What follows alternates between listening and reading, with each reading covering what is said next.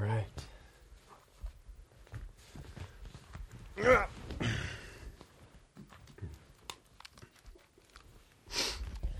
Hey, welcome to Sudden Movements. Five years later. Hey, it's only two months and two years. I, I'm saying that backwards. Two years and two months? Two years and t- four months. I don't know. June of twenty twenty. What a wild time to start a podcast. God, that was really two years ago. That was over two years ago. Doesn't it? It feels uh, like it was three hundred years ago. Yeah. I love the idea of a podcast called Sudden Movements where you put out an episode every two years. Yeah. You truly created something new. Some, something that hadn't been done. A I podcast do- that lasts over your lifetime, and there's four episodes. And there's four episodes. God, that's so smart. There's definitely people who have put out, there's many two-episode podcasts on the internet, but the fact that you're coming back. You're busting back in the door at two years and four months. Yeah. I love it. This feels like a bookend, though. Right now, this moment feels like such a bookend to me of of twenty twenty, of early twenty twenty, like early lockdown. Mm. So many things that began. I mean, how much has your life changed? I don't know why I decided to take those two down, really. Well, I think I was... I think I was embarrassed by the, like, the, it's that awa- the awareness thing. You start to become, like, or, like, the awakening thing. Like, you are in a blissful moment, and then you're like, oh, I'm going to talk about this stuff. And then a year later, you're like, oh, that's cringy. Because, like, where I am now... it feels like I'm in a whole different energy. So, like, that needs to be wiped away. Yeah. Uh, did you listen to them before you took them down? No. No. You can't. You can never go back and listen. You can never go back and listen because you'll definitely delete all of it. But I think it was real and it was genuine. Are you going to put them back up when you put this up so people know this is the big three? Or, ooh... you put up a podcast, you leave it for a year, and then you take it down, and then you put up another podcast, like Kanye does with his Instagram. Oh, you just, like, wipe the clean slate? Yeah. Kanye and Michael Che do that with their Instagram. They just, it's just a post, and then it'll be, like, three posts, and then it's no posts. I'm going to try not to cough through your hole. Do you think that's why they, it's the same thing? They're just kind of embarrassed about what they posted, so they just want to wipe it clean? I think they're, be- well, Kanye might be, but they're, they're, um, Michael Che's doing it to be funny. I'm pretty sure. Yeah. So, uh, well, what were the first two about?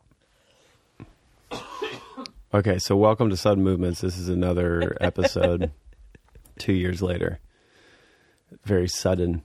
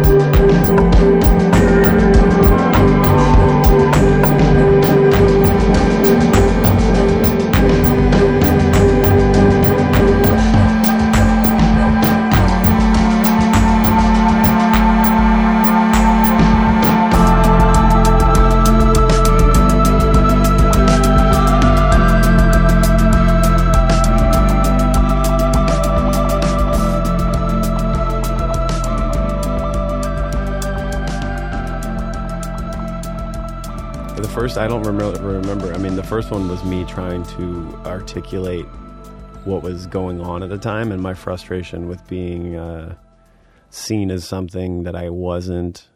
And that involved like most of the people around me, really. But then it was also the like image of the band, me being in the band, and that image that like kind of perpetuated. But I was like inwardly like changing so much and trying to like speak my truth, but I couldn't speak it to anybody because I always felt like ridiculed, or not necessarily ridiculed, but like nobody was really hearing me. Let's rewind. So this is what you were explaining on the podcast, but let's go all the way back. Let's go back to what led to that moment. What was being in a successful band like for you, really? What was it really like for you as a person?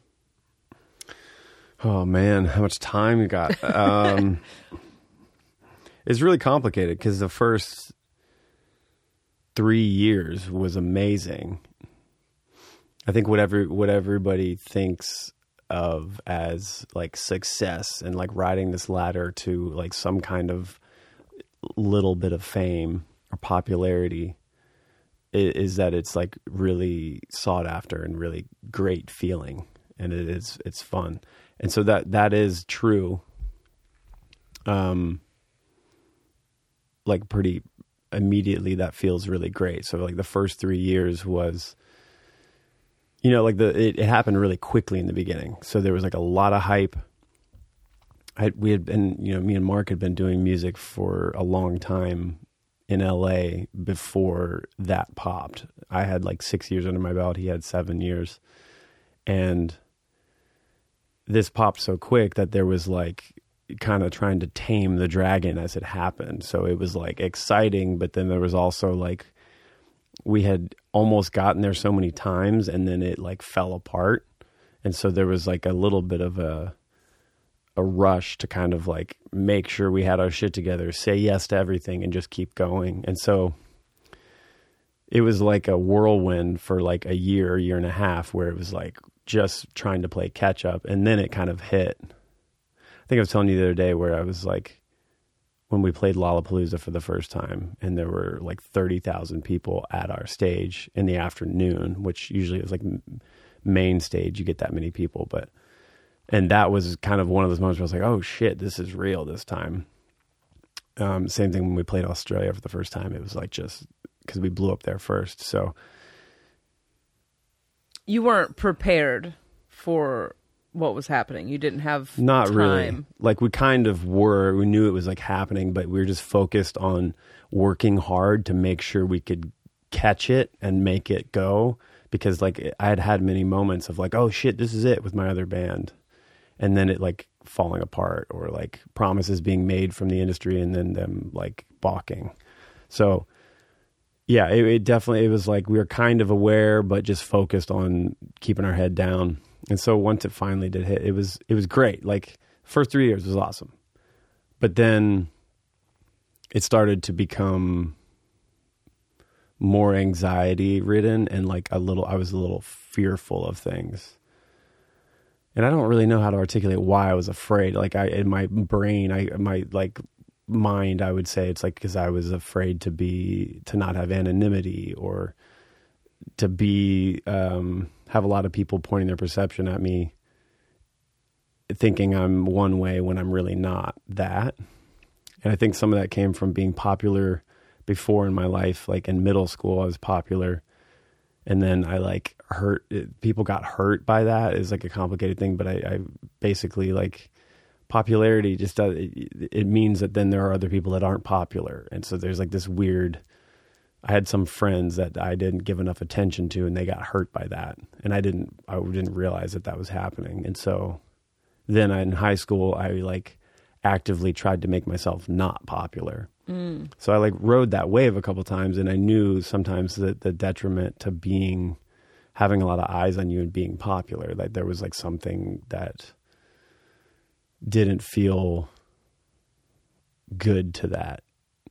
Or it's maybe the thing where it doesn't feel like you deserve it, because you know you, there's some like darker parts of you or some parts of you that like people wouldn't like, and you're hiding those.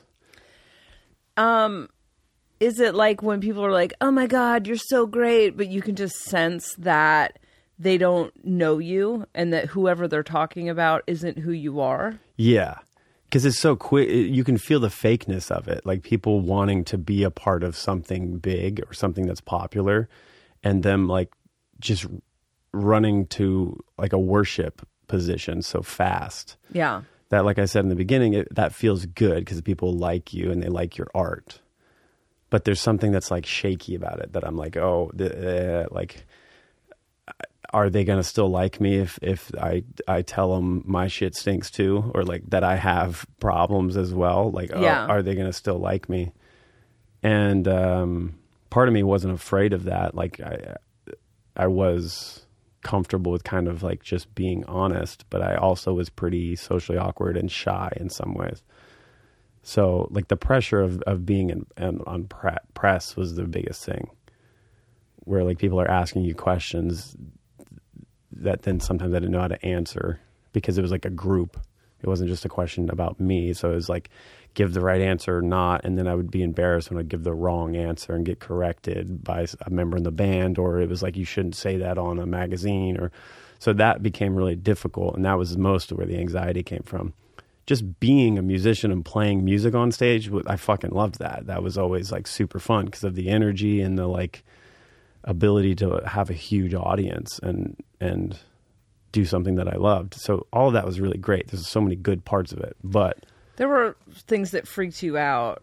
Were you always a private person? Because when I met you, you were a very private person, which is unfortunate for you that you met me. But um, the story about people coming to your dad's house.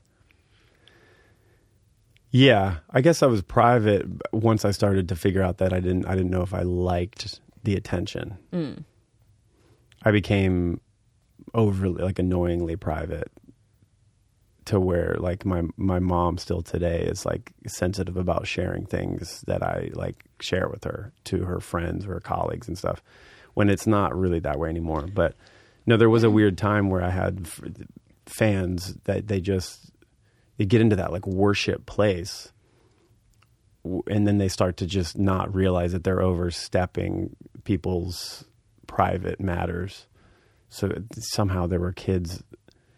I think my dad might have like used the clout and like given them pictures or allowed neighbors to come in. Like we had these kids that lived down the street that weren't there when I lived there, but Um, my dad and mom like became friends with that family. And so then the kids, I don't know if they babysat one time or there was something that the kids like came over. They, I think they liked my parents' dog is what it was. And they dog sit it a couple times. So the kids ca- obviously came into the house, and I feel like my dad just like let them take pictures of it. 'Cause he was like, yeah, that's my son. And just being proud, but also wanting attention from it.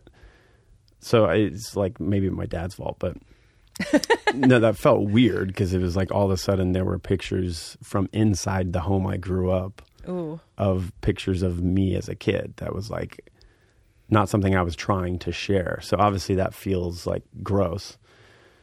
And you know, like what are they else? What else are they going to dig up? And it's not like I had a lot of stuff that I was going to be embarrassed about, but it just felt like it was an overstep.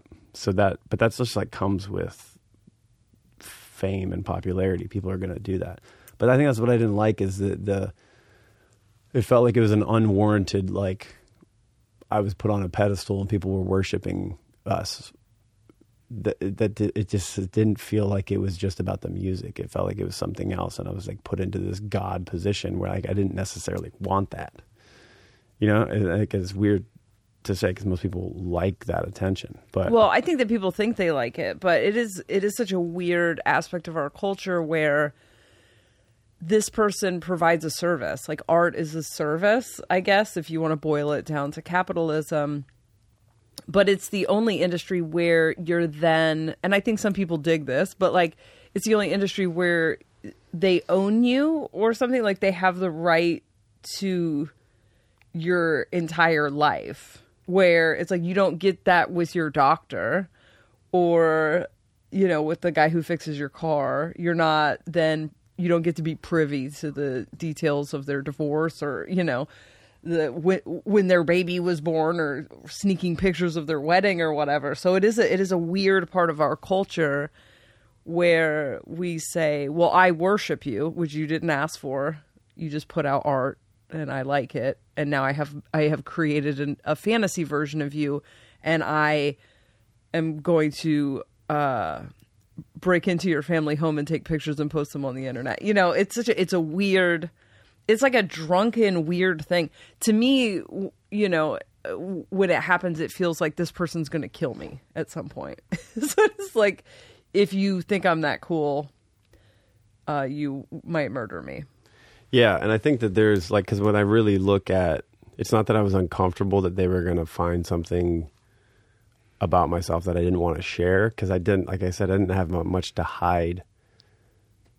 But maybe what it boils down to is like, I think I real I didn't really understand myself and love myself enough that when there were people coming at you that hard and wanting to come into your house and take photos or dig up all the photos online and then be like, I, I love this boy so much, and like blah, blah, and just, you know, drool over you. It was like, I don't, I can't even do that to myself. Why are you doing that to me? Yeah. It's all subconscious. I'm not, I didn't, you know, have the awareness or the words to like put that into a thought until recently. But that's the like subtle part of me that was shutting down and wanting to protect my anonymity in like every way I could.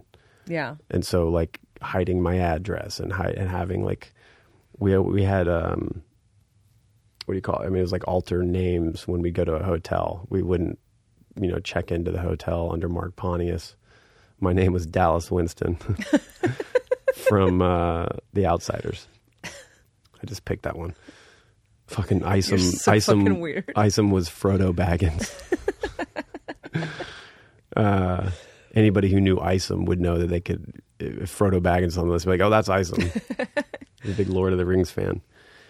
But, you know, we did those things. That that was like kind of a protocol when we were going overseas, because there were fans that were just more ravenous then. And so they would go, they would find out the hotel. Sometimes these promoters would actually like release the hotel where we were staying, because it, mm. pro- it, it added like the hype. And so when they would have a bunch of fans show up at the hotel, it added hype to the show. Because then people are like, why are these people here? What are they doing? Like, oh, we're, there's a festival. This band's staying here. And so they just promote it. So it was like a, it was different overseas. And that's why we started doing that, because it was like an actual security thing. But we, you know, we all loved that, using that moving forward, because it was just an easier way to have some privacy mm. when you're on the road. So it's like all those things that like you, some of them are security, like it's protocol. Once you get to like a certain level, you have to do that to operate freely and actually like be able to move about the cabin, around the hotel, go out to dinner and not be bombarded. Uh, you had to do those things. And again, that all just started to like put us into a different paradigm of reality that was, it's just uncomfortable in a certain way, that felt like this like private club we were like putting ourselves into. And that that in itself, if you're not like careful, your ego starts to like take a hold of that and be like, yeah, I am supposed to be anonymous, and I'm I'm you know, like everybody wants to see me, so I have to like put these barriers up. And then you, you start to become, it's just as in this weird paradigm of like the celebrity thing that I've, I feel like a lot of people egoically like just walk into that thing and, and love it. And this is a part of me that was always like checking myself and kind of being like, why? I don't think I want to do this part of it, you know? Um, but did, I'd it, be, did it scratch an itch at any point? Was it fun to Yeah, be? No. And that's what I'm saying. It's like, I would be lying if I didn't say like, I enjoyed that at, at times. Yeah. And, um, but I think I was starting to embark on some some part, like my subconscious was like knowing that I needed to search for myself more, and that this being like having resistance toward those uh, unhealthy like worshiping towards me wasn't something to play into, and that I needed to protect myself, the ego part of me that like wanted it. Yeah. So there were, you know, there were like many times, like in the beginning, the first three years, it was just sex, drugs, rock and roll. It was like, do the thing, you know, ride the roller coaster. Yeah. Worship me and I'm cool. And like, Um, but there were many times, you know, I felt like when I was in that ego space, I like did some things that were so embarrassing when I look back now, and I'll share them with you now.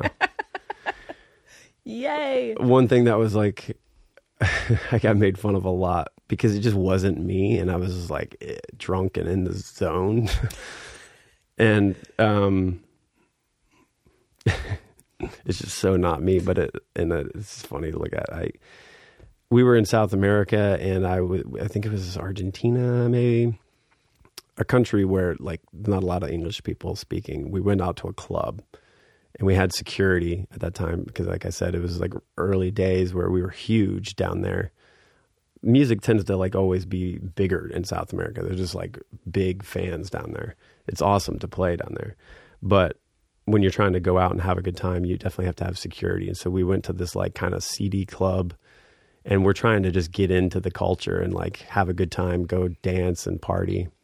And we had been to a couple, we had like gone out to eat, been drinking, gone to a different club.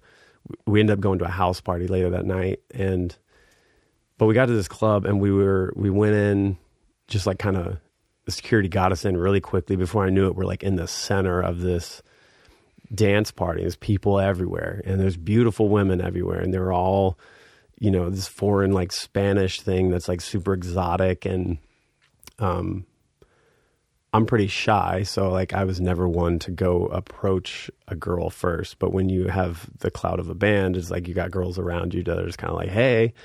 But again, we were at a club where it wasn't like they knew Foster the People was there. It was just some dudes. But we do have like security guards around us, so it's like we're sticking out kind of. Yeah. And so I just assumed like, oh, well, they probably know, you know. um, I just remembered what story this is. So I started, I was like dancing with this cute girl, and she may have approached me first. I'm not sure, but we're dancing, and I love to dance. So I'm just like putting the vibes out. And then she asks me, I think, like, who are you? Like, what is this? Very broken English. Like, I don't, I don't know if I understood if she said those words, but she was trying to figure that out. So I, I said, oh, we're just in a band. And then she's like, what? I was like, a band. And I was like going like the drum thing, guitar, like, and um, then she's like, oh, oh, band, band. And then uh, we're like dancing more, and it's loud as hell. So I'm trying to communicate with someone that doesn't speak English and, and broken English at least. And then she's like, what band? And then I was like, Foster the People. Thinking I'm like, boom, there we go. Dropped the, the, the golden ticket. I'm in. And, And she's like, huh? And then I was like, okay, maybe she doesn't understand English. I was like, Foster the People. And it was like, now I'm like screaming. I'm like, Foster the People. And she's still like, I don't, I don't, I don't know. I don't know what that is. And now I'm like, okay, well, surely she knows the hit song. Because that's happened a couple, I mean, that happens now. You say Foster People, they don't know. And then you say Pumped Up Kicks. And they're like, oh, yeah, I know that. So then I was like, okay, Pumped Up Kicks. You know, Pumped Up Kicks? And then she's like, huh? What? And my bandmates are actually like in the vicinity. We're kind of all huddled together. And so one of them hears this going on and starts like watching. And I am like, okay, she still doesn't get it. I'm this far. I'm not going to just give up. I have to, how do I, how do I communicate that and let her know how cool I am? So I started singing Pumped Up Kicks. Oh, God. And it's like in her ear, I'm like, you know, like all the other no, kids. Don't, don't. Yeah. And I can't sing really that well either.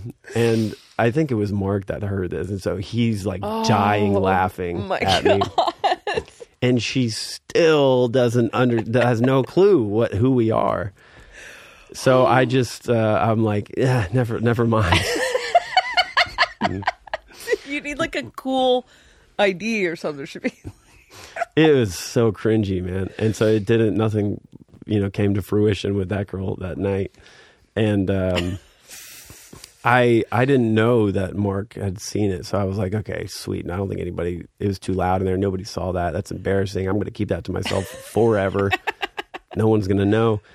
And I think when we got out, we hung in that club for a little longer, and then we got out and we were going to a house party, and I think we were walking away, and Mark like came up and was like, dude, I saw that interaction, and then just outed me to everybody and told the story, and I was mortified. I was like, and I never lived it down. I the the next seven years that that story got brought up all the time.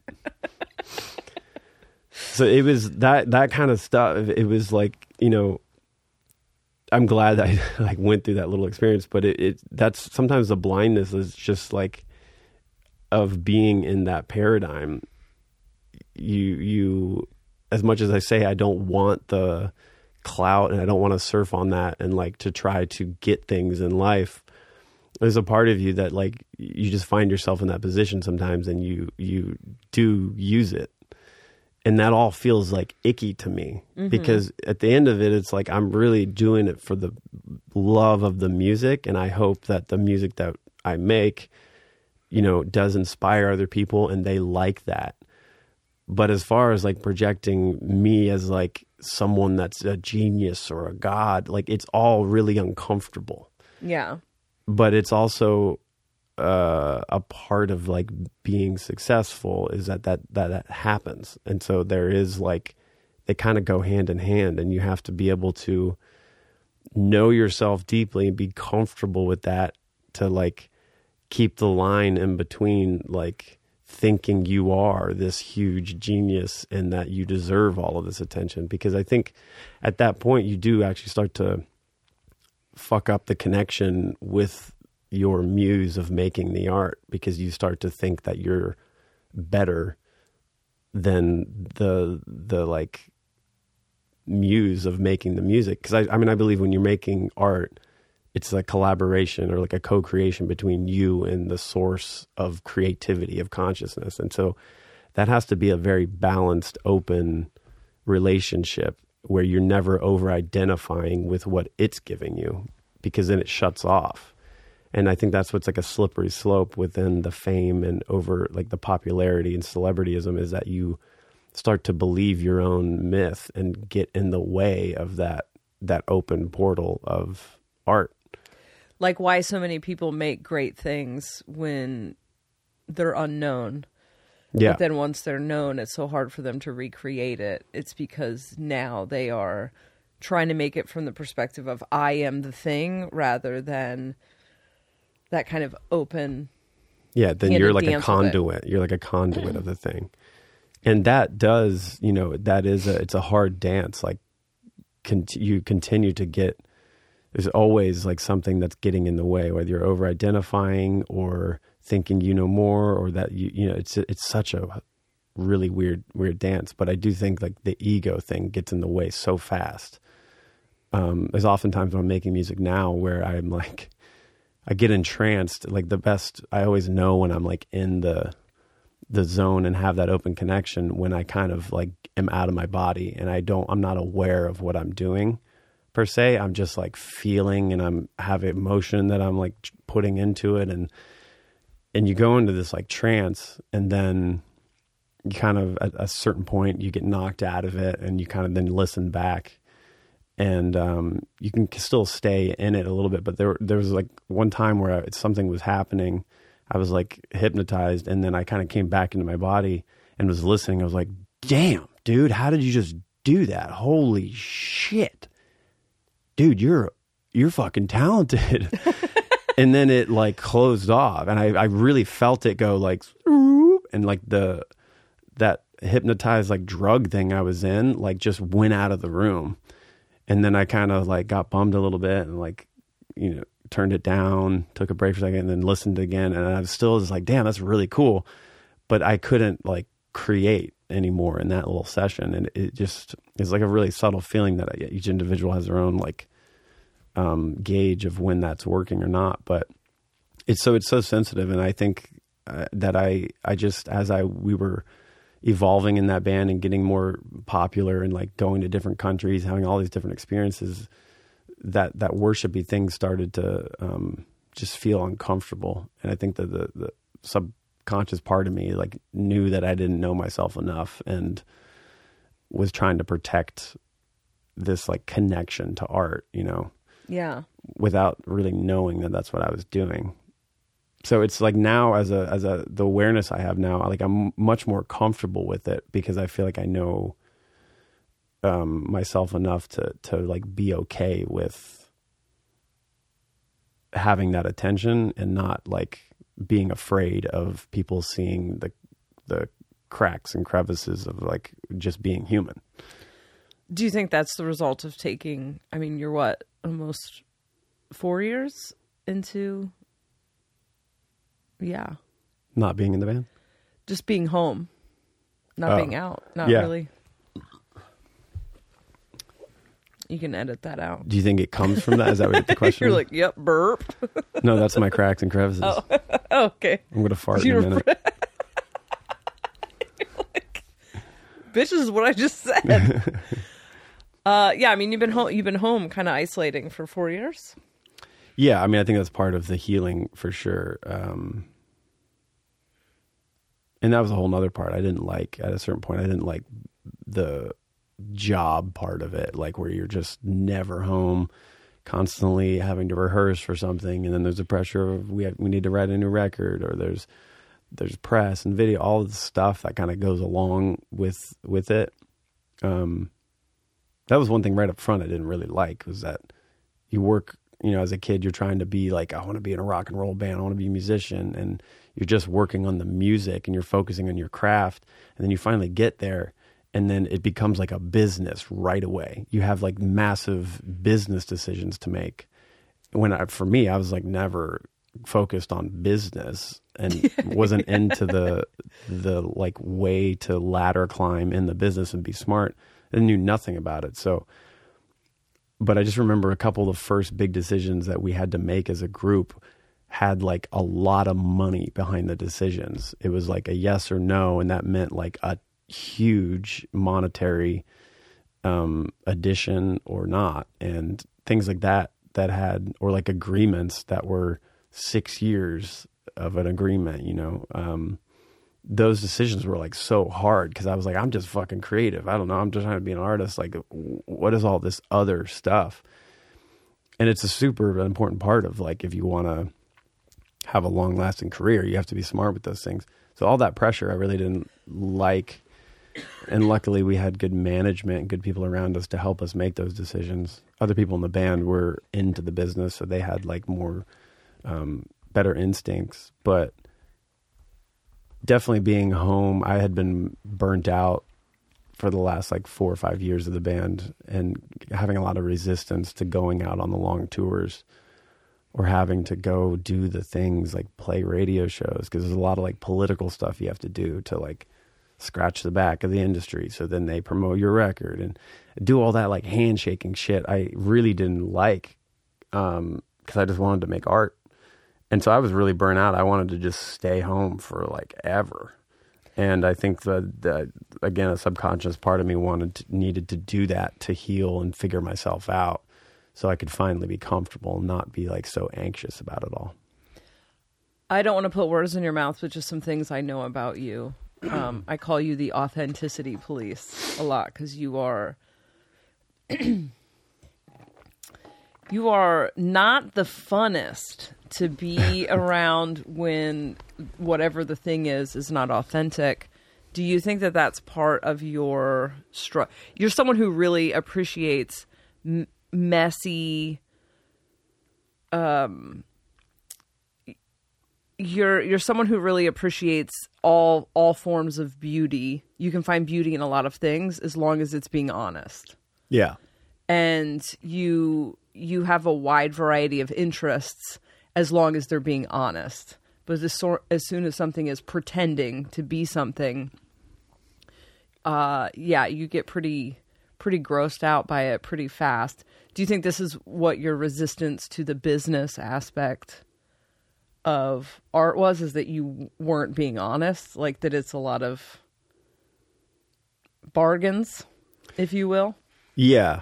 Yeah, the business side of it, and then because a lot of that, like once you get in the door of success and get like a label and get all these things, then the, the primarily like the the best one of the only ways to prolong it and keep going is to do the like handshaking thing and smile and do the interviews and do all the stuff that is kind of fake. We're kind of all doing this thing where like we're fixing our hair and like making ourselves look good on the videos and like makeup and all that stuff that just felt like, yeah, this is stupid. Like we're not like showing our true beauty, which is the cracks and the crevices, which again, like I was uncomfortable to share because I just didn't know myself enough, I guess. Um, but I think that's what I kind of hate about celebrity culture in general is that it's all curated. It's all very like stale. Um, because like everything's trying to kind of homogenize and be the same, because like that's kind of what the industry's doing. They're kind of trying to follow the trends of what worked just before and what's cool. Now they're going to make their artists kind of follow that. Yeah. Generally. And that always just felt stupid. And like, I didn't really enjoy doing that. And again, not totally understanding that while it was going on, but like there was a part of me that was like always bucking against it.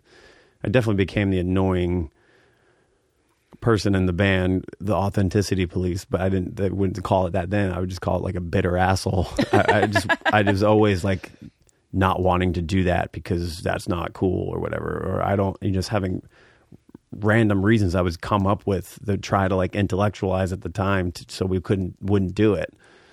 Um, but at the end of the day, it was just a lot of it felt like performative and fake to get the thing, you know, so we could go play the arena eventually. Well, you got to like lick the radio, uh, the radio company's ass and like do exactly what the label wants you to do because they know how to promote and like climb that ladder of money and, and fame. And it's like, no, let's just make good art. And that's like, that's how we got here. It's like me and Mark were broken as fuck and being like burned by the industry that we finally were just like both wanting to make music from our heart and just like let it pour out. And that's what happened. And that's what got us in the door. And it's just so hard. Like you, we kind of always were trying to like keep ourselves grounded and always like hang on to that and not try to do what the label said and like play into the pressure and just always focus on like that connection to the muse of making good art. But it's harder than you think. Like you, you, once the pressure does come and the expectation, and then there's like, it takes a lot of time to make really good art. Sometimes you got to like sit and, and get vulnerable and like feel the pain again. And once you start getting money and comfort and all the, like, you have the ability to go on vacation and go spend a lot of money, you, you just start to like lose that real deep connection. And, um, so it, it, you know, I think we did the best we could, but like before we knew it, I, I just felt like we were kind of faking, faking a lot of stuff.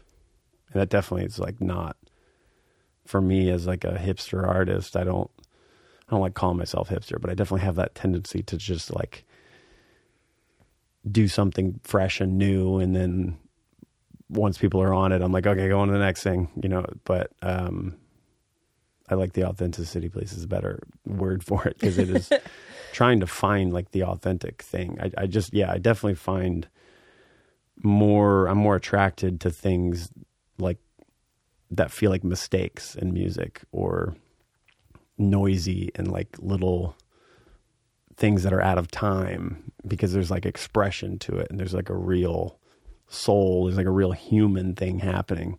When everything's quantized and perfect and like pristine and really like combed over, it starts to get just super boring to me.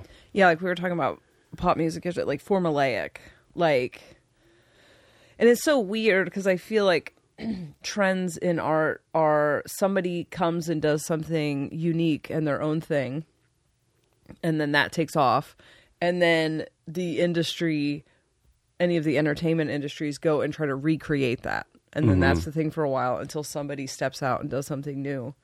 But it's tough when you're, when you are already the thing, when you're already established as a thing. It's really hard not to p- pretend to be that. And that, that, that doesn't just have to be in, in art. It can be, you know, when you've established yourself as a certain, showing up a certain way in a relationship it's hard not to just continue to play that role. It's hard once something becomes your identity. You know, it's when you're chronically ill, it's hard not to become the chronically ill person, you know? So when you are the established artist, it's hard to stay authentic because now you have this identity that yeah. has taken over, that is doing that. So it's, it's very tricky. So I can't imagine how it was in that scenario. I find that the thing that I want to do, which is like, what you say a lot is that you, you're, when you're doing a podcast and you kind of uh, like do it, you've got like a couple episodes under, then you're kind of like, okay, I'm done now. I'd like to change the podcast or change the, the idea or whatever it is, um, change the scene. That's kind of like what I think, I mean, I really like doing too. And I think that's why I was like focused on the anonymity so much, because that was like a way to keep some of the information down and be able to pivot into something else. So I think like, you know, my desire to leave at some point, it was, it was like many reasons why I wanted to leave, but, um, in some ways it just felt like it was kind of done, and I now want to go on to something else. And it's not necessarily a different band or like doing a solo project. It, I have many interests, so it just feels like I don't, I, I, we're now pigeoned as this, and we can keep making great music. Mark is always going to make beautiful music. He's like so talented at what he does, but this as a band seems to have done its thing and run its course. And, um, I'd rather get off when it's like, feels good, uh, than to go kind of get, become redone and like washed up in some way. And so you either have to like really reinvent the band and reinvent yourself and pivot and do something wild and be risky, and that that can feel fresh and new, and you go against the grain and prove people that you're something else. And like Radiohead's really great at doing that, but I don't think we were on the same page as a group to really do that successfully. And so then I think I just, yeah, it felt like, okay, I, I would like to change this up, and I don't want to keep getting known as this. I'm kind of done.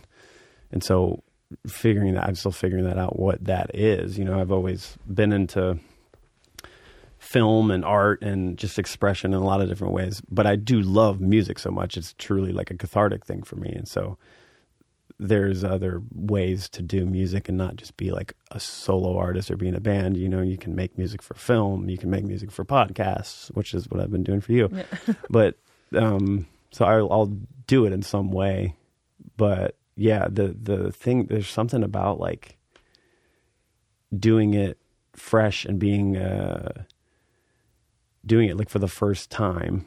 And everybody loves finding a new first thing. Like the first time we popped as a band, like one of the things that made us so successful is that the song became huge. Pumped Up Kicks became huge, but like we barely, we didn't have a website. I built the website out of scratch, like in a rush, because the song was blowing up. It got posted on a YouTube, like through a manager, our old manager, like just through word of mouth. Somebody like put it on an Elle magazine thing and it blew up. And we wanted to catch all of that attention. So I just made a website with a couple photos and the name, and that was it. And there weren't even names. And so people came to find it, and there was like this new song that everybody wanted to like get their whole album and, and see the rest of what the band was. And there was no information. And it was amazing because it generated so much mystery about us that then like imploded once we had the record. It was like everybody just came to eat it up because there was like that tension. And I think so the first time when something like blows up is like the most exciting moment, and then you can extend that out by keep making good music and kind of keep the mystery going. But once they know everything about you and they kind of know what to expect, it just gets like kind of boring to be the in the control seat unless you really like steer it some other crazy direction. So that desire to just jump off and then go try to start fresh and new again and get that excitement about, okay, here's a new thing. Nobody knows what it's going to be. I don't even know what it's going to be. It's like so exciting. And I, I don't think everyone's like that, right? Because you and I share this this perspective of once I've done it, that that when you said the band had run its course, it doesn't mean like the the band, those guys are done. It just means like you did it. You start, you started it. You rose to the position. You fulfilled all of your, you checked all the things off of your bucket list. You toured the world multiple times. You did it. Like for you, that's yeah. the course. Everything after this is me repeating the same course. Yeah. And that I'm not interested in. And something that people don't, most people don't connect to this is it doesn't matter if it's successful. The success is in the experience. Yeah. And even if it's successful and this makes me look crazy, I don't want repeated experiences. And I think some people are built for, you know, uh, you know, the people from our hometowns, like marry your high school sweetheart, stay married for the rest of your life. Uh, you know, buy a house, buy the second house, have two point five kids, you know, join the union, whatever. That's what people in my hometown do. And they have the same friends their entire life. And there's a part of me that thinks, wow, that's really cool. I could never do that, though. It's not who I am as a person. I can't stay doing much for more than, you know, the only way a relationship is going to last me a long time is if I'm with someone who's also really interested in change. And the fact that something is successful isn't motivating enough. For me, it's not novelty, but it really truly feels like things are born. They live a life, they mature, they start to deteriorate. And when they start to deteriorate, exit, yeah, you know, totally, and not deteriorate in a negative way. I just mean like fully mature, right? So like a like a plant, you know, it's like, okay, this thing has like seasons, and that's something that you and I connected over really kind of early on, where I think a lot of people are like, no, if this is successful, we will run this into the ground. And so, you know, and not saying that's going to happen in that scenario or that would have happened, but you and I share that thing where it just feels like I did it. It's not as exciting. And I, I would just wonder if that's probably too, you know, the like famous saying of it's not the, the end is not the goal, it's the journey. Uh, uh yes. The famous so that, whatever that fucking the, famous. The journey. Saying that I just the journey. The, the, it's like the famous saying when you're going to the place and sometimes it's the thing. It's the place on the way. Oh, you butchering figures of speech and quotes is my favorite thing. Uh, it's the journey is the destination. Yeah. I don't actually know the. No, that's that was something like that. Um, that's maybe like what it is. I'm just trying to like. That's I, I really align with that, and it is hard to when you do have success and you have there's a lot of money and there's a lot of like attention. It's hard to get off that boat because. You know, you could just keep going and you'd be comfortable money wise and all those other things. But like, I just definitely found myself like going on tour and being like, this is, it's like just again, like all the little things would become really grating. Like the green room hang, that's the hour before the show. Okay. Now the show was always fucking magic. Like that's the hardest thing to walk away. What was the synergy that our band had? No matter the drama, when we got on stage, the synergy, it was amazing. It was like spiritual. Everything was like so fun. But all the stuff around that was just like hamster wheel feeling to me, where it like, it definitely um, felt like purgatory in some sense. And I think that is, there's a deep desire of me to just change and have a new experience. Um, but it, it's hard to get off that, that big one because like culture says you shouldn't. You know, and right. Most people don't want to give those things up, but that's an experience in itself is like going, I'm going to put that down and that's going to burn a little bit and it's going to be challenging in life now, but that's an experience in itself. And I kind of knew that too, that I was like, not a lot of people would be doing this, but let's have this experience and I'm going to jump off and not know where I'm going to land. And uh, it's definitely crazy. But then, you know, yeah, I just love the, The same thing when I'm making music. I struggle to finish songs because I love the process of like birthing it out and I don't know where it's going to go. Is this going to be a melancholy song? Is this going to be joyful? Is this going to be like have a beat in it? Is it not? Is it what's it going to do is so exciting. And then once I get to the part where I've gotten like a couple different changes and there's like a verse and a chorus and it's got like life to it, I, I sometimes am kind of like, okay, I'm done, and and I don't really you finish. Won't release it. Yeah, yeah. It's, we're aware. Yeah, it, but that that's because it's like it's just I'm doing it because it's kind of cathartic for right now. I would love to finish those things, but it definitely takes work to do it, and so that's a stagnant place to be as well. You know, it's not necessarily. It's it's more fun to definitely birth the things out. They're just private in my hard drive right now, but um. Yeah, that's definitely a lot of why I was was leaving and kind of over the thing. It started with like the fame and the real deep shit. Now it's just about authenticity, please. Authenticity. So um, I want to kind of talk about a couple things. Remind me, I want to close this with what what is success now? But so I can't remember. I think I was on both of the last two episodes. This yeah, might just be our podcast, yeah. and we because I can't I can't do it by myself. Yeah, podcasting by yourself is fucking hard. But uh, when I think back, to but that, it's like, why am I podcasting? Really, because it's there's something about expressing your perspective that is seems like the moment that we are in that feels I don't know. Yeah, well, I think there's ultimately a lot more of like things that I like to thoughts and weird stuff that I like to talk about. I just can't really get to a place where I feel like um, I have the space to share it because I always it just sounds like I'm some authority on it. But it's really about like fun, creative ideas that I think are just fun to talk about. But it's like, in a sense, it's like a lot of podcasting is just to get attention, like listen to me talk for a while on a mic when I kind of hate that, but I do desire it at the same time. It's weird. Well, you and I talk about this all the time. What is the... There's something cringy about seeking validation outside of yourself, but there's something... Something that... Something about having a witness or being seen that feels very fundamental to whatever it is that we are as creator beings. Yeah. You know, however you want to look at that. But... Yeah, I think that there's a, as an authenticity police, there's a thin line between observing what other people, just observing your own shadowy bullshit and um, that of others and becoming kind of a judgmental dick. Yeah. And locking your own ego in the basement so that you can just be eternally cool.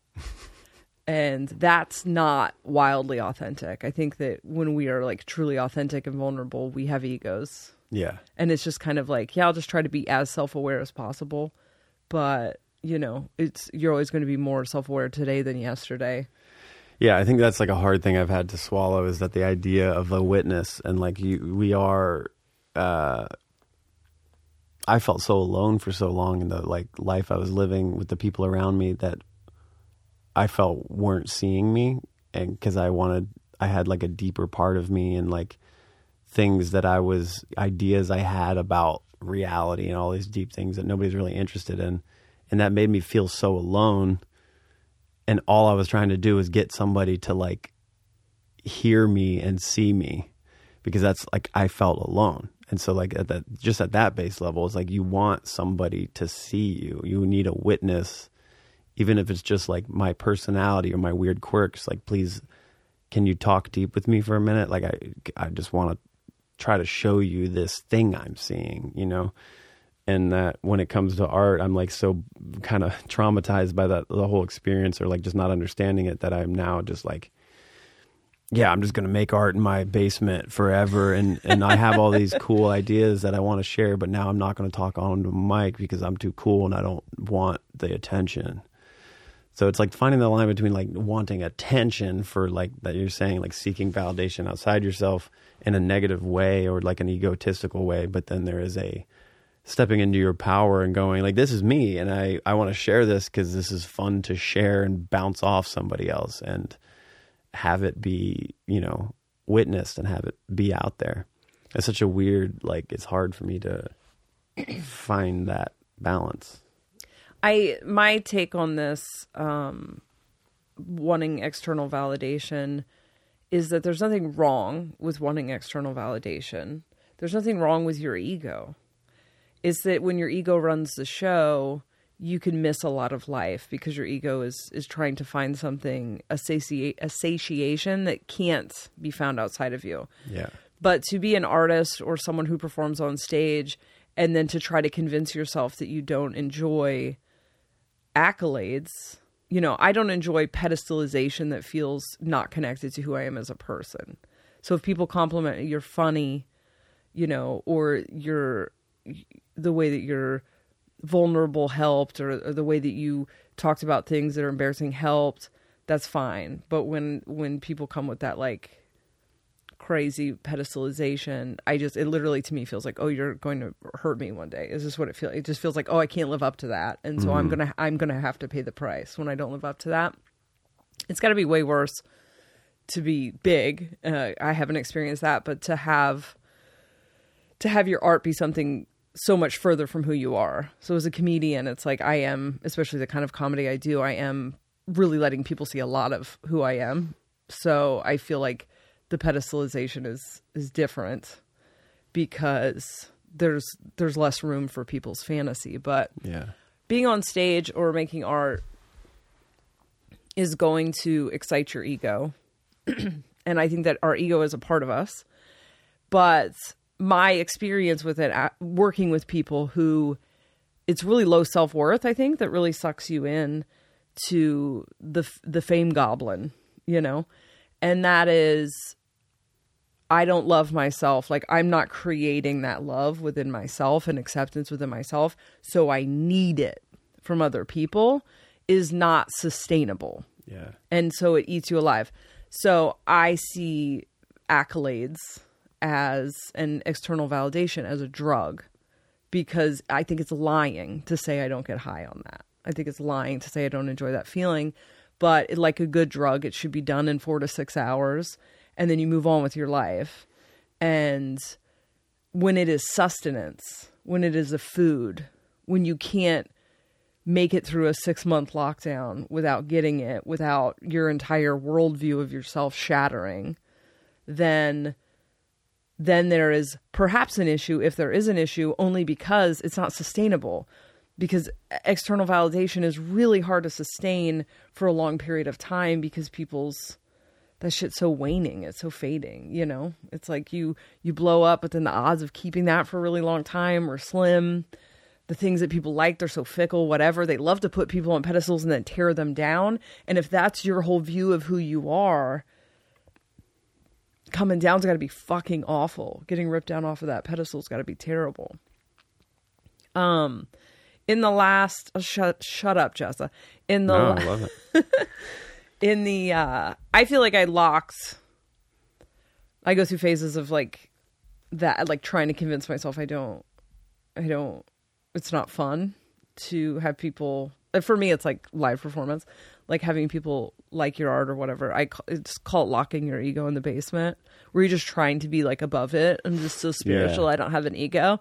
And then a lot of your drive goes away because the yeah, ego totally. pr- provides a lot of that. So I'm kind of coming out of that right now, just so I can take my ego to the stage and then bomb. Um, so what I what I remember about twenty twenty is that it was bonkers, and that we maybe talked about spiritual awakening in a way that was. You know, it was a moment. It was a moment. And um, I want to talk a little bit about your process. I think we probably talked about it back then, but I love this idea of a podcast where each year you come back and tell the exact same story, but from the new perspective, yeah. right? Because, and I've said this earlier on a different podcast we did, right now really feels like a bookend for some reason to... like March of twenty twenty, where March of twenty twenty, like when I think back, it feels dreamlike and crazy and unhinged. And it was. And now it just feels like this balanced two feet on the ground. Oh, okay. Maybe everything wasn't as wild as I thought it was. Oh, maybe this was just about me coming back to myself. And so I like a lot of the stuff that you've said about, because this is not how you were wording it, you know, three years ago. When we met, you weren't like, I didn't know myself, you know, it was still right. very externalized. It was like, this was wrong and this was wrong. And now you're like, I didn't know myself, so I didn't know how to handle it. Yeah. You know? So I'm curious for you, like what, I'm curious, I know the story obviously, but I'm curious for you, how you would frame it now.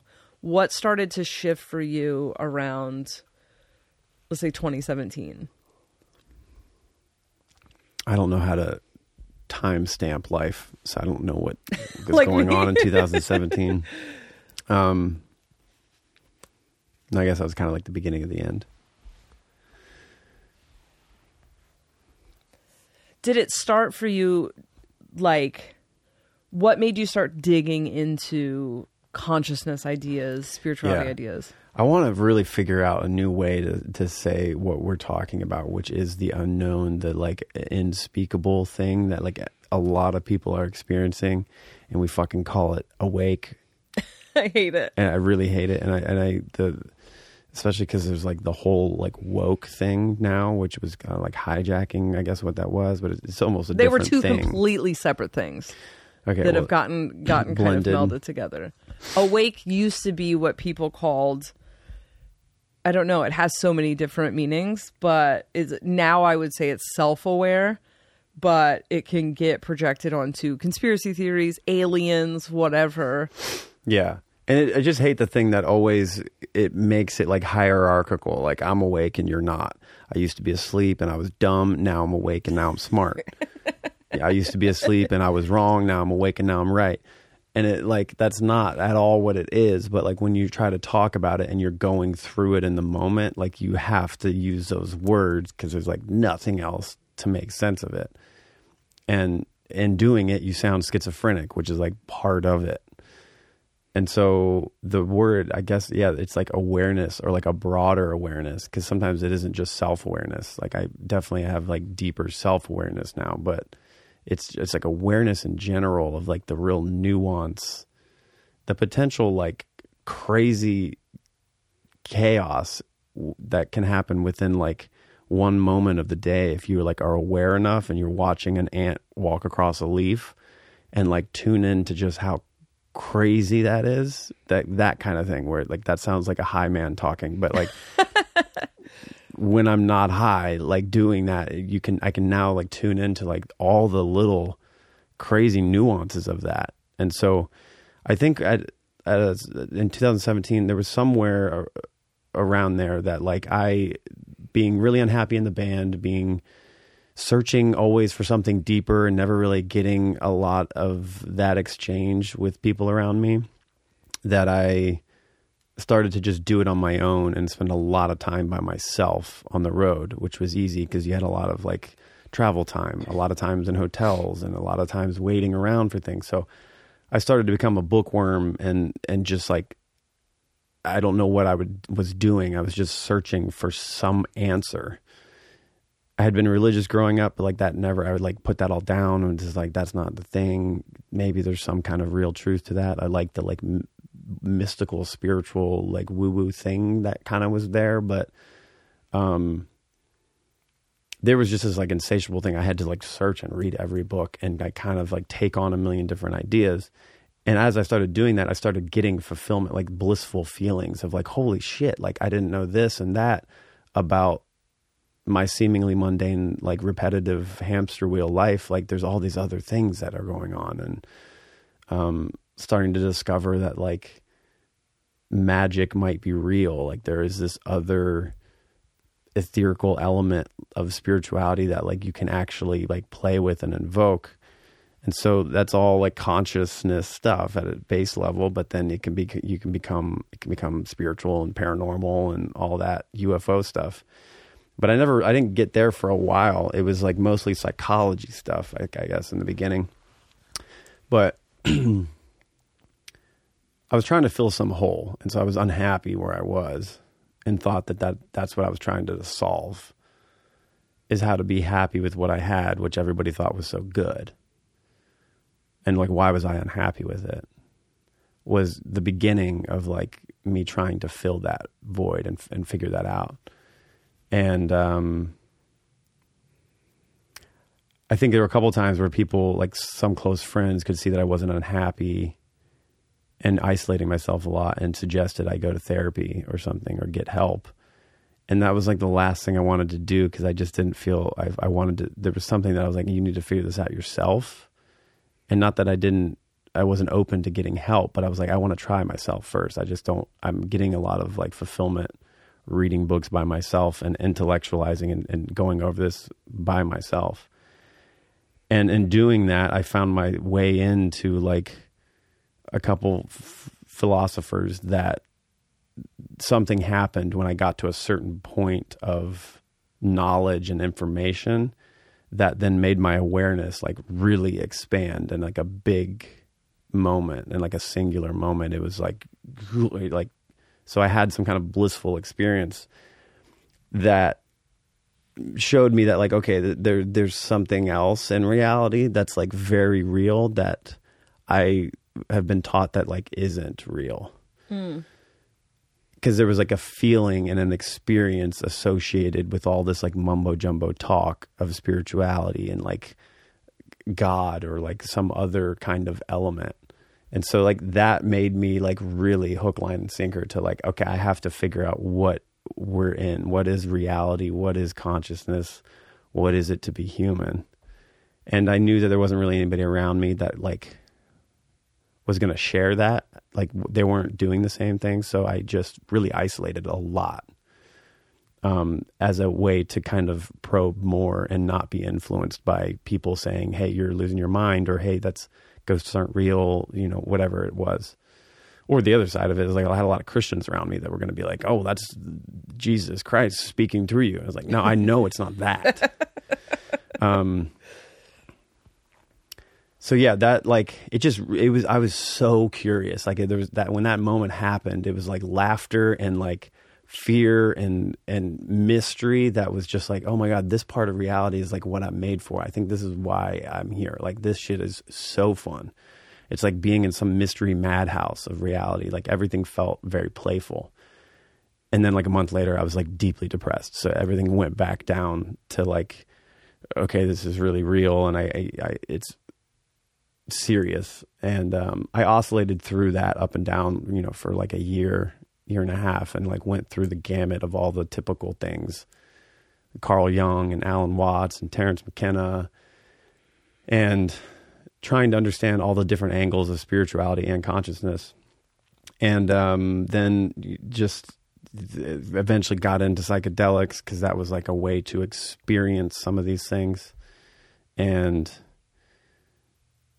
all the meanwhile, I'm trying to fit into like an old life, I guess. I'm trying to fit into the band and keep doing that thing where you're kind of like being fake on screens. And I, I didn't, I didn't feel like I was being fake. I was being real. I was being bitter and like didn't want to be there. And you could tell I was quiet and like I did isolated and didn't hang out with people. Um, but I was like in the ship of something that was like doing that thing, shaking hands, smiling, and going like, we're trying to get to the top, you know. And then I had friends around me that were, um, a lot of them, turns out, you know, were just kind of being friends with me to be associated with that success, and ultimately weren't like really seeing me for who I was, though I wasn't very good at showing them that either, because I was bitter and just kind of isolated. So all of that like was catalyzing the awakening too. The awareness expansion, not awakening, whatever the fuck it is. Because it truly, it's like I, I became aware pretty quickly too that this was happening to other people. I mean, my first feeling was, oh shit, does everybody know this? And I'm the only one that doesn't know this. That's why I'm unhappy. Like, yeah, everybody knows this. It's just hard to communicate and everybody just keeps it to themselves. Or I thought all the successful people, all celebrities, everybody that's like at the top, this is part of it. Like once you ride this ladder, you get to a point where you're like, oh, what, what the fuck is this? And then you have enough time and freedom, because you don't have to work daily in a day job, that you can like actually read books and figure this out. And so everybody knows, I don't know. And then I figured that wasn't it, but I, I could tell then there was like a lot of other people that this was happening to. So you definitely go through that first like gate of like, oh God, I'm Jesus. Am I the new Jesus? Oh shit. Like I have to tell everybody and awaken the masses. And I didn't really stay in that zone very long. I never thought it was Jesus, but I did at one point. I was like, is the whole reality centered around me? Yeah. Because it feels like that. Like I'm sure a lot of people can equate, like, like relate the, to that. Like the Truman Show. Yes. Or, Yeah, or like I'm being pranked, or, uh, you know, am I in a coma and everyone is me? Or um, I think because we're raised on so many, this is the loneliness that you can't articulate it when this, until this happens to you. But if you choose to, whatever, I, I, it's so hard to talk about it without it sounding hierarchical or yeah. better than. And I think that part of that comes from us in it, because it's so lonely that you end up telling yourself a hierarchical story to feel better. Mm-hmm. But when when it happened to me, and mine happened in a near-death experience, but I was always a, a seeker, I think is what they call people like us. Like, there is a high from seeking deeper. Yeah. And from the time I was a kid, I was like, well, wait, what do you guys think about all day? Like, you're not grinding on what is reality, you know? Yeah. Um, there, there is this sensation that, oh, once it clicked, like once I had that experience, was like, oh, I just need to tell people, because we grew up on these propaganda movies. These like, oh, all, all, all the, all the journalist has to do is get to the, before the newspaper prints in the morning and prints the story, and the bad guys are exposed and everyone realizes. And so we all kind of have this warped idea of like justice and truth. And so when you wake up and you go, holy shit, I can see it. Surely all I have to do is tell people yeah. and they will see it also. And then you tell it to people and you watch them think, oh man, they've lost it. Yeah. And you go, oh my God, I look like I've lost it. Espe- you know, I look insane, like I sound insane. And at that point for me, when that started to happen, like a couple people that happened to, I actually was like, oh shit, this is cool. This is like a challenge. This is like, I got to get better. I got to figure out the other way to show them this thing, you know? So then I would like loft myself up a little bit more and be like, okay, I'm the trickster that has to figure out how to like wrap these people in.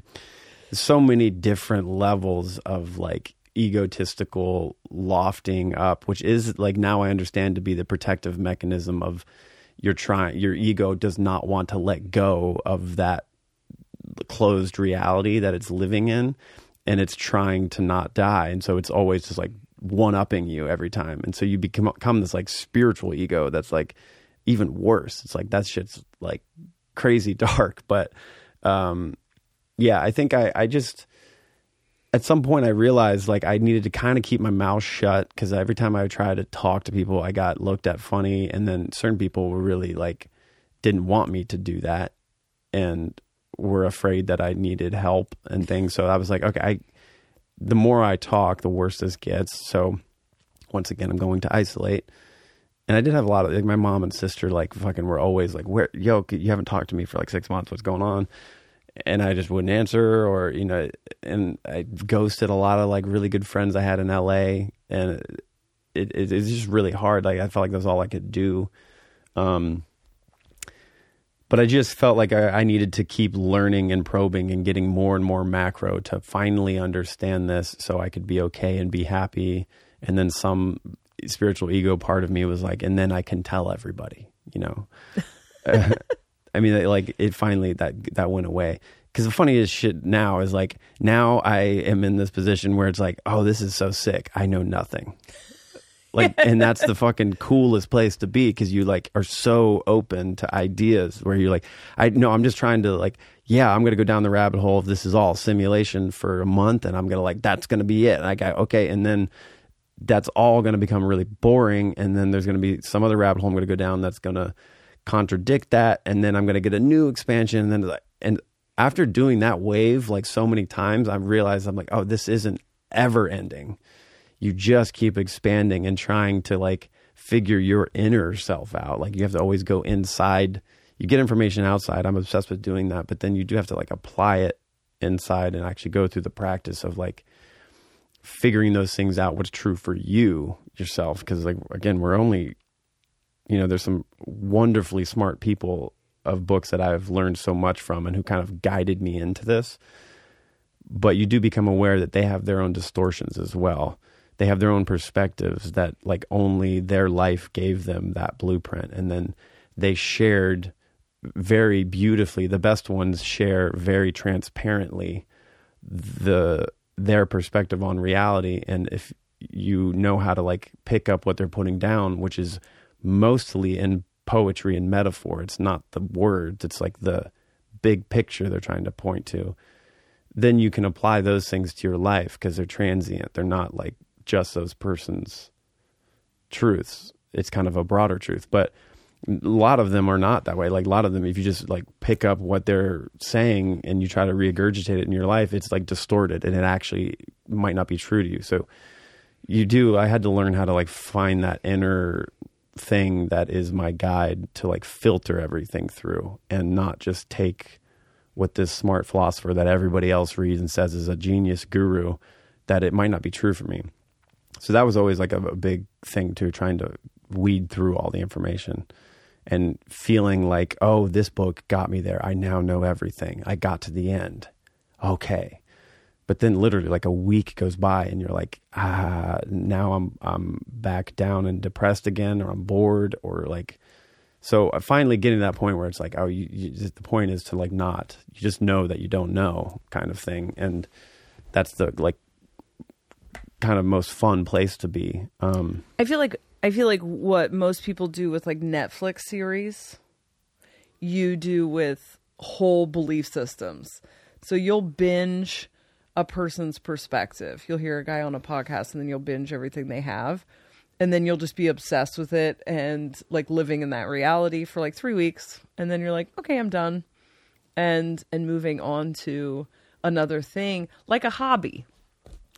Yeah, it really is a hobby that like, I'm glad I'm with you now, 'cause you're the only person that I know ever that could like deal with that kind of like, because as we said before, like you kind of have to have a witness. So I love just like sharing it and barfing it up onto you, and then, you know, not necessarily overwhelming you. It kind of is like fun for you to ride that train. And then next week I'm going to like say something else that's going to contradict it all. And you're like, oh, cool. Like this is, but I do think what's happening, I've tried to explain this on your podcast many times, is that once I, I let go of the idea that there's no end and there's no like final perspective to like get it, but I still find so much value in like jumping head in and like never looking for like a rigid final belief, but looking at them as ideas and perspectives. And like I love just taking in all of that when somebody else has like really interesting ideas and a lot of information to back it up and facts, and then they also are poetic and they have like a lot of metaphor in it. So much fun, and like just swimming in that for a long time. And uh, instead of looking for the final answer, I now just like take that on.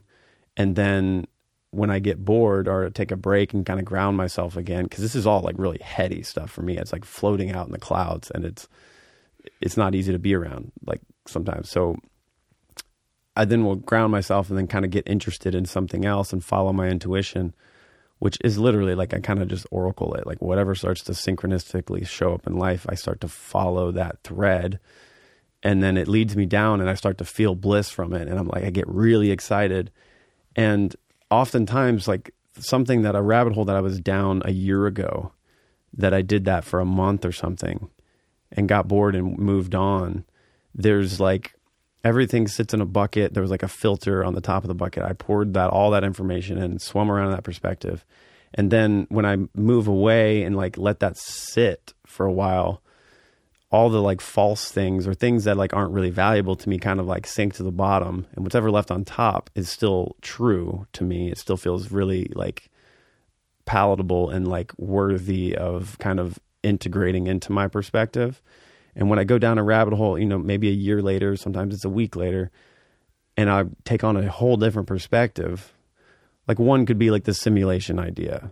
You know, I'll be obsessed with that. And then the next idea will be a galactic alien thing. And it's like we're seeded races from millions of years ago. And there's the Anunnaki and all this other wonderful, like cool perspectives. And which a lot of that can kind of contradict the simulation perspective. So like they're they're contrasting things, but some of the things from the simulation that were like true to me then align with the other galactic idea, and all of a sudden there is this like, over time, the years, there's been like a, a spider web type thing. It's like a bunch of little like lights of knowledge that then have these threads that connect.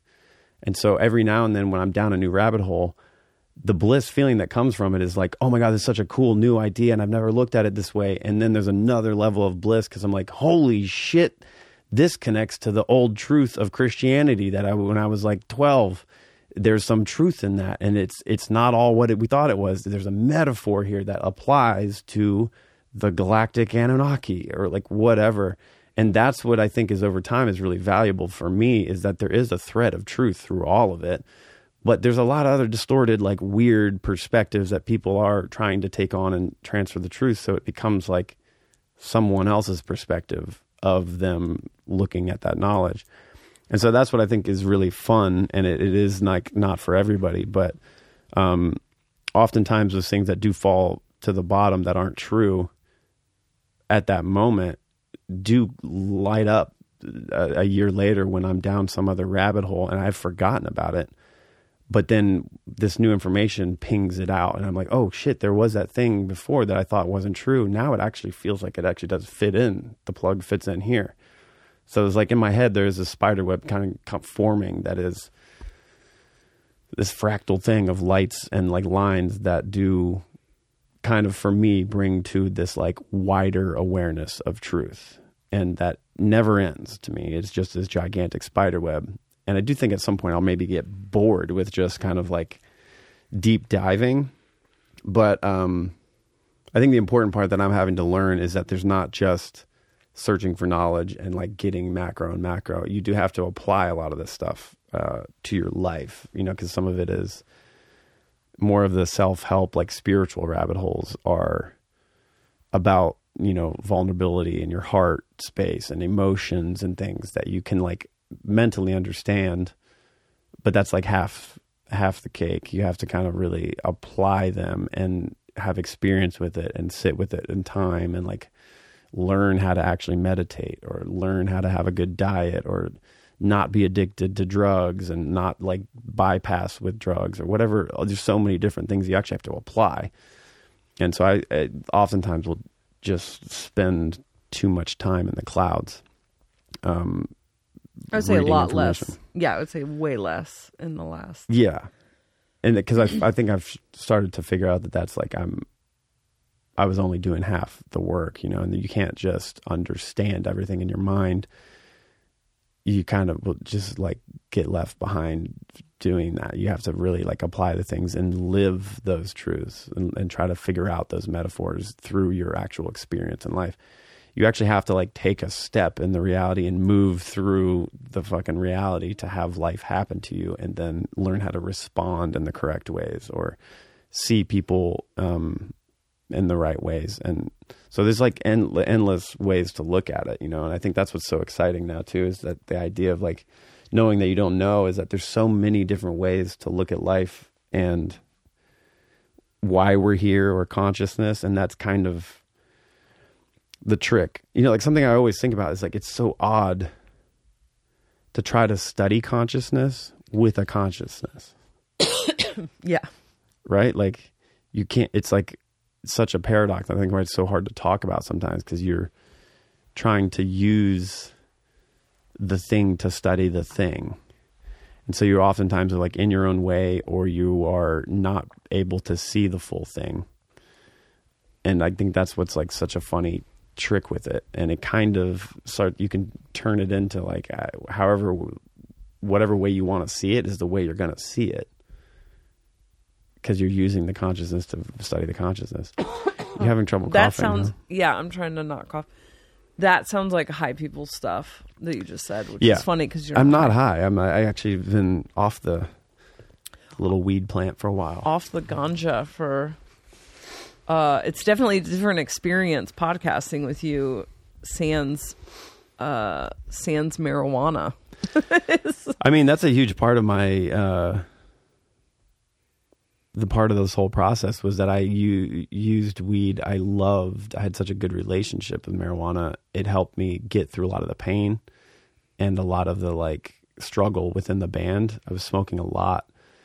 It helped my music a lot too, but I did start to lean on it a lot, and like there was this bypassing thing that I was in denial that was happening for a long time. Um, But it really does start to become, as with everything, it's like balance. And so you can start to like lean on something too much. I mean, I was smoking like nine to five every day. Not nine to five. It was like nine to ten. Um, and that definitely obviously becomes a problem after a while. It was such a helpful thing to get through the emotions and the turmoil. It gave me more space to to kind of deal with that.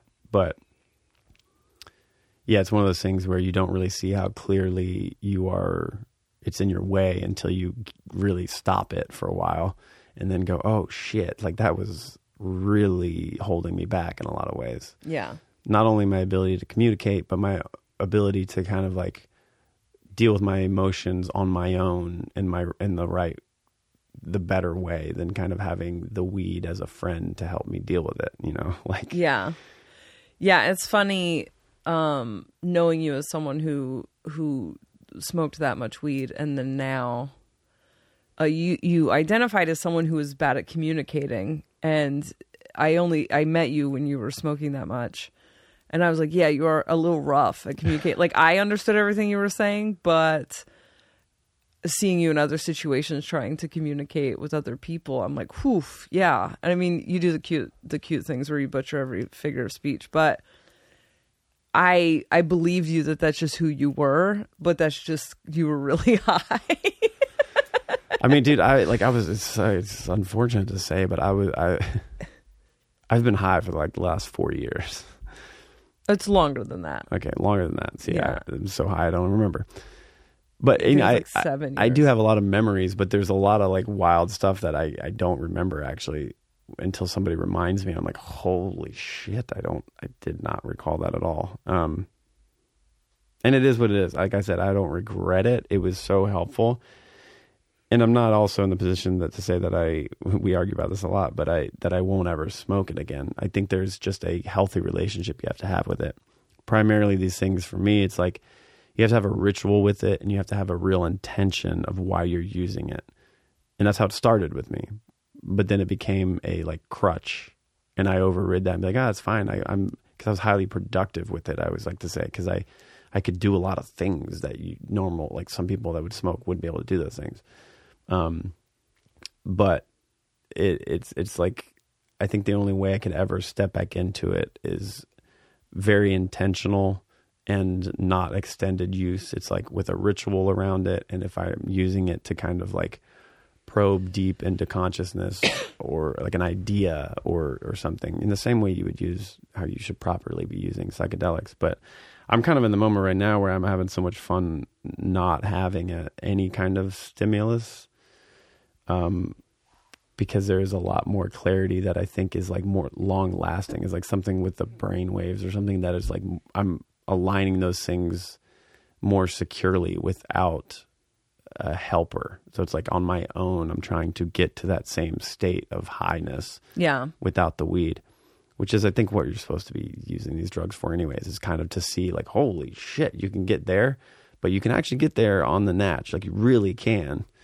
Uh, I only know that through like one or two experiences, having gotten to like a heightened psychedelic space without, um, drugs.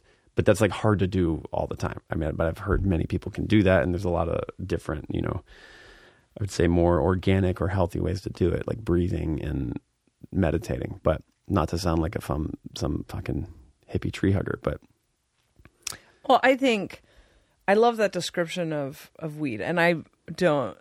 We don't fight about it all the time, but we. Have, I don't. Yeah. Mean, I mean, we've fought about it like recently because I was trying to go back to it with a min- million different dumb excuses that you knew were excuses, and I was trying to like trick myself into like just let me. Yeah, but I would even say just since then, I feel like so many things have clicked. It is just. It is. It has been wild to watch this. How much you. Like you would frame it before as weed helps me do things, and then learning about your body and how much more rest you need than you think you need. I was like, oh, weed was helping you do things you didn't want to do. And when you frame it that you were high twenty-four seven in the band when you didn't want to be there anymore, in, in relationships you didn't want to be anywhere, like the, all all of this life you didn't want to be is like, oh, weed helps you run away into some attic in your mind. Yeah. And, and then, and, you know, conversely, it helped you do a lot of projects around the house. Like when you were high, I'm like, can we build this thing? And you would build it. And then now I'm like, oh, I have to wait until he actually wants to do it. This yeah. is a bummer. But it's, it's like meeting who you really are. And the thing that's just really interesting to me is you're actually super articulate and great at communicating. And it's just funny to me because I did notice when we would do podcasts and you would smoke a bunch of weed first. It's just like, I'm a very sober person, but I'm like, it's just so funny. People who smoke weed that they want to add weed to certain things. Like as a comedian, the worst fucking shows to do are weed shows. Because people who are who are high are laughing on the inside. They don't realize that they're not laughing outside. So it fucking sucks to do stand up for them. Uh, that's funny. And I feel like smoking weed would help you access these ideas back then, where now I feel like you can just reach out and grab them. But they would not help you communicate no. those ideas at all. And so it is just, yeah, it's just been really fun to to... get to know that. I mean, you've quit before, but like, I'm enjoying this. But the how I started this rant was the description of weed as it's the high vibration, low vibration shit, which we both hate. But weed is at like this super this one frequency, let's say. And when you're first going through this process, it helps you access a higher frequency or a different frequency, whatever. We don't believe in hierarchy, but it's hard to talk about this stuff without, you know, a different color frequency. And once you kind of naturally that becomes your baseline, then the weed becomes a detriment. The weed's holding you back. Yeah. You know? And I love that idea of like, you know, weed on occasion is intentional, whatever. But also you can just do whatever you want because you're a, a fucking grown-ass man. But okay, so the last question I have, this has been great. This is like became a weed podcast. No, I think it's a, it's a great, it comes up a lot um, in conversations with people. So I think it's a vibe right now. Um, something that we talk about that I think would be interesting to touch on is what is success? What is success in your personal life? And when you have achieved, which I, I can't relate to this, but when you have achieved success by the world's standards, and that could be a lot, like when you look the way people want you to look, when you're, when you're rich, when you're famous, when you're whatever, when you have achieved material success according to people's projected thing, right? Because everybody thinks, oh, if I had money, I'd be happy. Oh, if I had this, I'd be happy. And then you get there and it's like, oh, there's actually problems with this, whatever. But when you have had projected success and it's not what you wanted, and then you leave that, and you go into what you've been in sort of an incubation healing period, right? And then I don't, I would say you've probably been living a life, building a life in the last year. What is success to you now? Are you no pressure as your partner? But honest answer, are you happy? Did you find it? Yeah, I think, I mean, that's kind of what my instinct answer was. I think success is happiness. Mm-hmm. And that, because I know the success that I had in the band didn't make me happy. And that's what was so troubling. And that, to go back to the beginning, that's probably what started my internal seeking, like advocately seeking or obsessively seeking something else, was that we had just like the first two years we had played the S N L, we had played all the T V shows, we got Grammy nominations, and then like it all finally like calmed down. I went to Costa Rica by myself over my birthday and New Year's to like, because I just knew I needed to go by myself somewhere where nobody knew who I was so I could figure it out. And that, that what I kind of came to, I was like, dude, that, that's, that shit was cool. But like, I'm, it doesn't, it didn't like fill the void, which is what culture kind of told us, is like what I, I understood. It was like, oh, when I get all these things, I'm gonna be at the Grammys, I'm gonna be, that's the top. That I was like, shit, that like it, it actually, it was really cool, but it didn't, it was some like really deep hole. So, um, I think success is like this being okay and being like happy with what is. Contentment.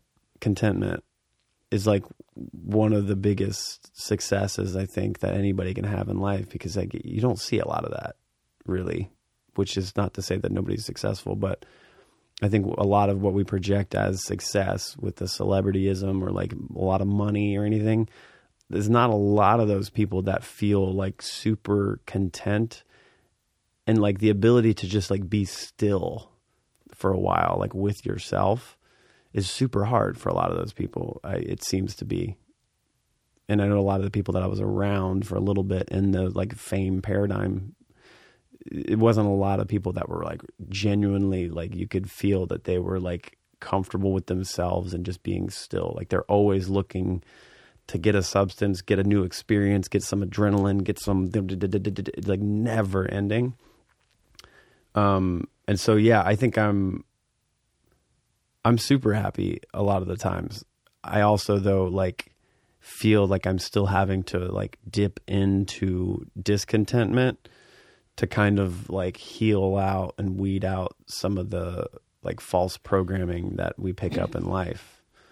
Um, I'm more happy than I've ever been for sure. And I think maybe part of the like discontentment is that I don't have many witnesses to it probably. Yeah. Like I have you and my family and like a couple close friends.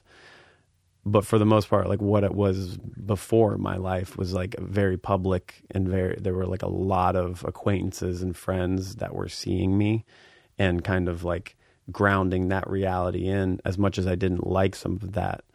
And now I live a very different life where it's like I'm in a little, it's kind of in the chrysalis thing where I'm like, I've healed a lot of things, have a deeper and broader awareness of myself and like what I'm here to do, and that like I'm just beginning to embark on like that new chapter, and the discontentment is just like kind of uh, itching to kind of like get that going, but there's been a like need to sit and heal and find the people that I'm supposed to have around me that kind of help me do that, which is also like understanding the other side of myself, which we're into a lot as human design, and understanding I'm a projector and that there's like a lot of really weird quirky things about the projector that I used to think of myself as like they were faults or like things that I shouldn't be doing. And now letting myself do those things has brought a lot more ease in like the way I move through the world.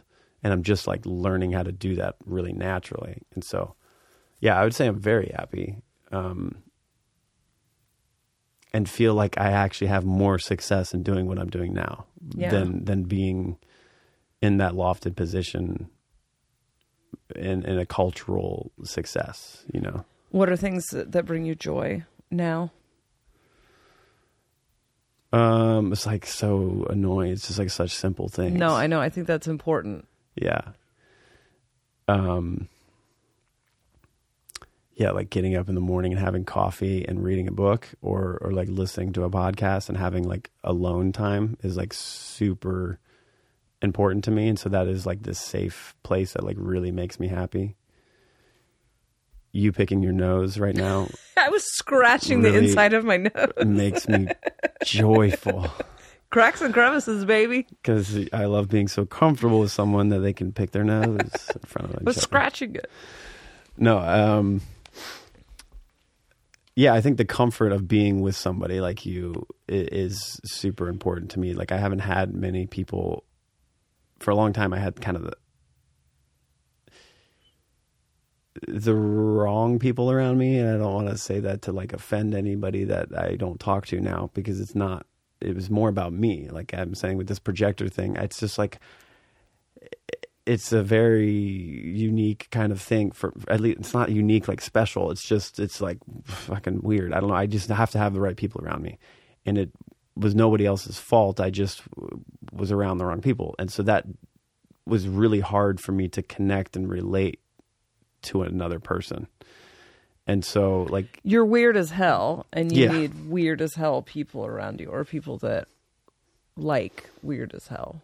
Yeah, and can be okay with that, and can kind of see the some quali- good qualities in that, or whatever. Because, like, I think there is a need to be seen, and I wasn't being seen by a lot of those people, and that's not their fault. That's just me needing to, like, set a boundary and go somewhere else, you know. And so I think, yeah, finding you and, and feeling that for the first time in a deep way, and then being able to have discourse and, like, exchange all kinds of things with each other has been, like, a huge um, avenue to, like, some deeper happiness that I hadn't experienced in a long time. This now looks like I was fishing for a compliment about no, myself. No, and I knew you weren't, but I, just... I had to say it because I was like, if I didn't say it, it wasn't. I, that's real. That's real. Um,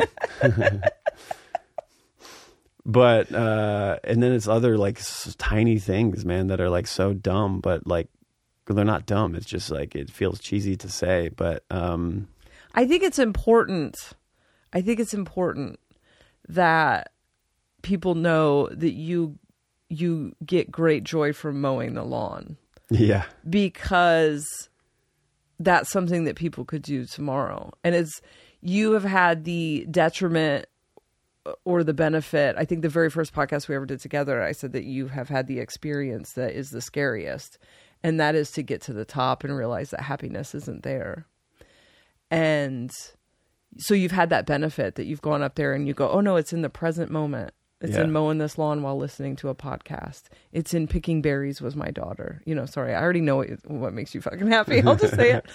Um, because people do have access to that, and not, you know, I, the day I found contentment, and I'm a very content person, pretty much. I don't, I get like frustrated or whatever, but I'm a, is this true about me? I believe this about myself. Is this true that I'm a, a pretty content Yeah, person. I think you are very content, but you're discontent in the same way that a like that I am sometimes, like an artist is. Yeah. When they they they know they're here to like create something, and so like when you're stagnant, which is necessary sometimes for like proper alignment of timing or like healing and like listening to your body, that in those moments you can feel discontent. But well, like no, in general, your like soul is very content. Yeah, I mean, I, yeah, I'm, I like change. I crave change and transformation. And so there is a cycle that I'm in. But I guess when I, when I think of discontent, I think of the postponement of happiness. Happiness is almost too weighted. That's why I like contentment. Yeah. Where there is an acceptance for me of, I'm not going to feel good all the time, and that life comes with pain. You know, you and I, in the time that we've been together, have, have suffered greatly through some rough shit, and I have a contentment in that. And the day I found contentment, I was homeless. I, it was late. It was like eleven thirty or, or twelve o'clock in the middle of the night. I didn't have enough money to put in a payphone to call somebody to ask them if I could stay with them, nor did I know of anyone who would let me do that. I was, I was a smoker at the time. I didn't have any cigarettes. I didn't have a bottle of water. And I was just sitting at a bus stop, and I was like trying to figure out how I was going to like fall asleep on this thing with this, um, what do they call that? Like cruel architecture to stop homeless people from sleeping on it. Oh yeah. And, um, I just had this moment of clarity where uh, situationally things could not have been much worse. You know, um, my family, I couldn't go to my family. They thought I was dead. And I was like, I'm still happy. I'm fine. I don't, I mean, I was living out of a backpack at the time. I don't even know if I had the backpack with me. I had nothing. There's something nice about having nothing to lose. Yeah. But I have nothing. And I am okay. And that's, it was part of a years long realization that happiness is not circumstantial. And that's really easy to say from this position that I'm in now, when my circumstances are pretty great, but that's not when I learned it. I learned it at bottom, like pretty close to rock bottom. And throughout my time in, you know, in intermittent homelessness and, and drug addiction, I would check in with myself and go, am I okay? And I would go, yeah, I'm okay.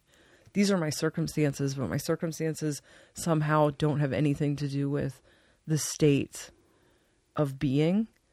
And man, that's a powerful fucking lesson that I've had to learn a hundred times over. Because then when you get things, they come with the complications and attachments. It's almost harder to have things. And the full circle of whatever we're calling awakening is that all I have is this moment. And stepping on grass, as fucking stupid and hippie as that sounds, is holds all of the potential of walking into the Grammys. Actually, for me, way better potential, because something like the Grammys has so much people pretending to be in social anxiety and everything else, that what I feel like we have we have contemplated together a lot over the last year is how much of what we're all seeking is what other people have told us is success. And what is success actually? Is success the the longest stretches of sustained contentment? If so,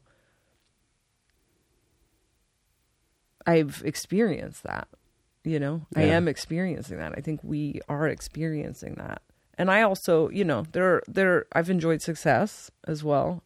You know, I don't think I would have enjoyed your success. Um, success for me involves a lot of being myself and being seen for being myself. That is so paramount to me and has been for a really long time. And in the last couple of years and, and watching kind of what you went through, I was like, wow, I've done a really good job of cultivating connections with people only that truly see me. You know, because it's it's very painful, and, and it's not somebody else's fault. It comes down to, why am I trying to be seen by someone who I'm not their cup of tea? Yeah. Why am I trying to have connections with people who don't like the way that I move through the world? What is that about me that I'm trying to seek that? I guess I have had that experience a couple times in the last few years. My neck hurts from like staring at yeah, you. Yeah, I can tell. Um, you can turn the mic this way if you want. I think we did it. Yeah, I think this is beautiful, and that was I love you sharing that. So that was really cool. Um, all right, well, uh, want to meet back here in January of twenty twenty-four? Yeah, I want to try to start doing this more, but I, I don't can't promise anything. Yeah, we'll see how it plays out. Uh, I think that before you wanted to share ideas, and it felt like, well, I have to establish, this is how I am with podcasts too. Like, I have to establish my perspective first. So yeah. You know about, and the paint just was not dry. No, totally. It's like going through it. And I think that's, yeah, but kind of, you're right. If it does feel like a little bit of a bookend, I think it doesn't, it's still some things to go through, but it, it's, uh, yeah, it feels way clearer. Um, to to potentially be like sharing a bit more than to be like in the fire trying to go, yeah, this is awesome, man. Awakening is so cool. And let's not call it awakening. Let's call it something else. So it's like, I, I just hate the fucking, the, the, everybody feels like some authority in that, that kind of, when you start saying like awake and not awake, and it, it's just like excludes people and things. It's just not what it is, but I think we've gotten to the point where we don't even need to address that. Yeah, I guess so too. It's like, that's what I'm saying. Like, just speaking about awareness, because like the thing, it's just like I, being a seeker sometimes comes with like, oh, you just like want to be in a book all the time. Like, experience is the thing. So go out to the bar, go do your thing, go. But it's like, I don't. It's like, not who I am. Yeah, it's not who I am. And I, I, I like, I do really find a lot of joy in reading books and, and seeking more, not because I'm trying to like get better than somebody or find the ultimate meaning to life. Like, as I said, I don't think there really is, but there's like, there's more to know. And like, why wouldn't you want to see broader in like why we're here? Like that, that's endless. And there's so much amazing growth that can happen from, from doing that. So it's, um, something that I do enjoy sharing, like new ideas like that. And so we'll get to that point, I guess, but it, you're right. It did have to establish a foundation of, of, connecting the my previous life to kind of this new thing, the chrysalis kind of coming through. Yeah. Giving people the opportunity to hop off if they don't like it. Yeah. Everything's not for everyone. Yeah. Um, all right. Well, we'll Where see you Where can they find you, Jessa? The thing you say at the end of every podcast, everybody's supposed to say. Oh, God. Tell us a little cares? about yourself. Where can we find you? Um, Just Read Comedy on Instagram. That's where people can find you. I'm responsible for posting all the pictures of your life. Oh, right. Yeah, I don't post anything. I post my daughter sometimes. Um, Yeah, I don't know. I have podcasts. Who cares? They either are listening to this because they know who I am, or they are ho- wholly disinterested in me. Yeah, we're not going to end this podcast with any kind of, here's where you can find you.